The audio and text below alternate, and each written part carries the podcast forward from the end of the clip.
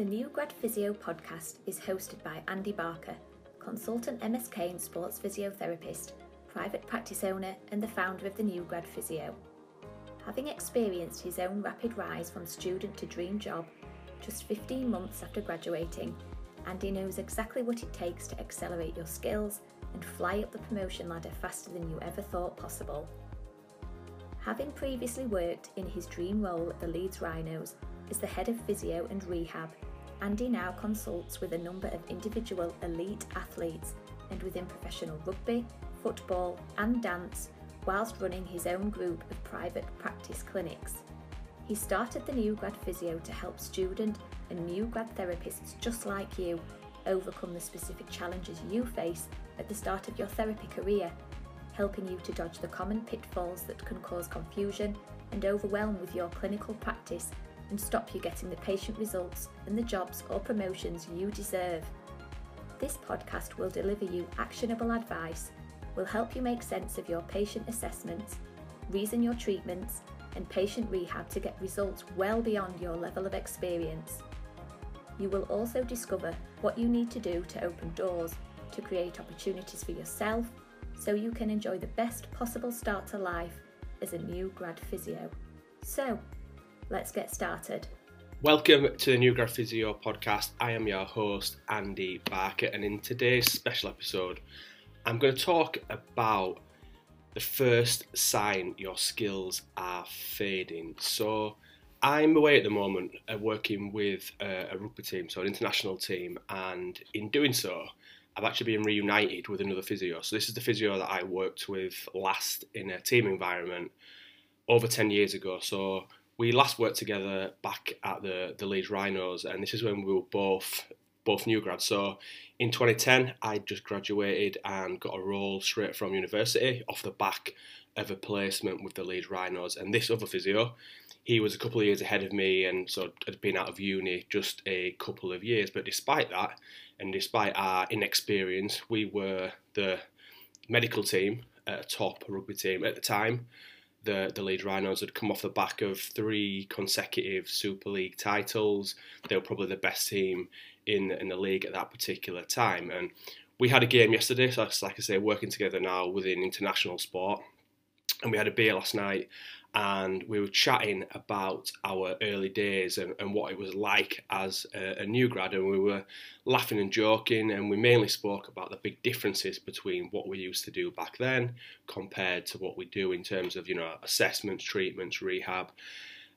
A lot of what we spoke about was pretty laughable to be honest and some of what we did back then as new grads was was was laughable itself, you know, in terms of you know what we were actually delivering. Yet we were still able to get some great results. But looking back now and being you know being honest, we this was probably more down to luck than anything else. Going back to being new grads, and if you're a new grad at the moment, if you're if you're a student, you'll know exactly what I'm talking about. We we both realised pretty quick as new grads that we needed to learn and very quickly because you know being a new grad is it's tough, you know, when you're trying to get your head around a new role, working with different people, trying to fill in all the gaps and learn all the things that university did not teach you, trying to keep on top of all the new research that's coming out. That's, you know, every day there seems to be a new paper saying something else, and the next day is a paper saying something conflicting.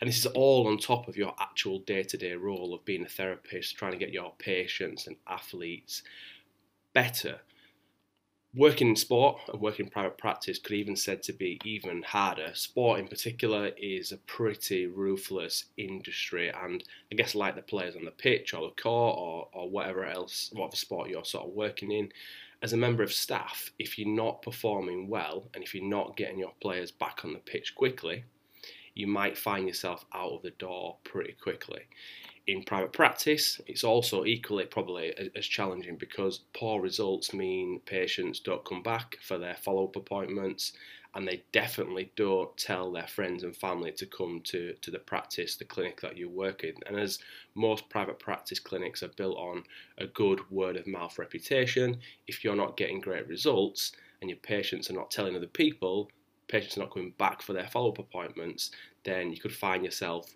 being replaced in clinic by another therapist. Whichever way you look at it, and wherever you work, whether that's the NHS, whether it's private practice, whether it's sport, your worth and value as, as a therapist is judged by the results that you get. Your success as a therapist is definitely not judged on whether you're a physio, sports rehabber, or a sports therapist, whether you got you know two one a first or another grade in your degree, and definitely not on how many years experience you have. I, I understand as a new grad it might be hard to get your head around this because when you are a new grad, you just think you need more experience. You just think you need to start see, start seeing and treating more patients to learn from your mistakes, to, to get you know more experience with these different injuries and pathologies, etc., etc. Uh, and why wouldn't you? Because that's what you're told, and that's probably no doubt what you what you think and what maybe maybe if your new grad friends and colleagues are probably telling you.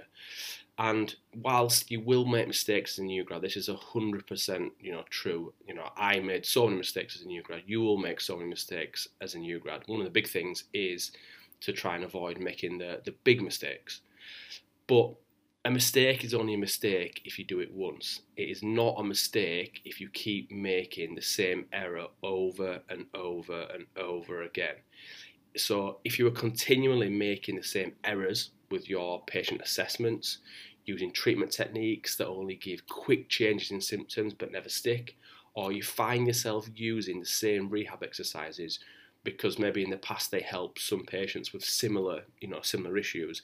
You're just crossing your fingers, hoping that they're going to work, but you don't really know.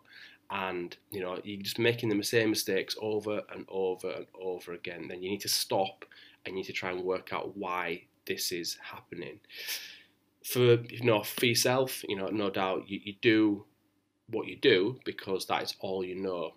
That's what you've been taught, and you just revert back to your training, and this is normal. But if you are making repeated mistakes, then this is the first sign your skills are fading. Because, in short, if you're not improving, if you're not getting better results day on day, then you are getting worse, you know, and you're falling behind. And there's, you know, some of your peers you know your colleagues, you know therapists at the same stage of you in their career, even therapists that are you know a, a year behind you in the in the sort of in the sort of career journey. If they're making bigger improvements than you, then they're going to overtake you, and they're going to be higher up the pecking order when it comes to actually being able to get that next job, that next role that you would really love to do.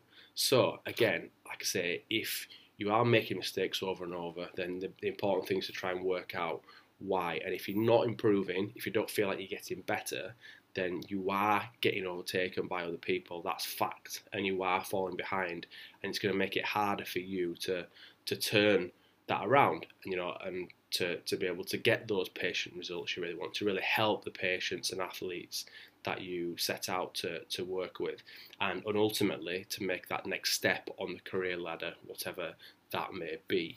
So, if you would like to learn what other new grads are doing differently to get better patient results, despite having the same level of training and experience as you, then head to newgradphysio.com forward slash membership.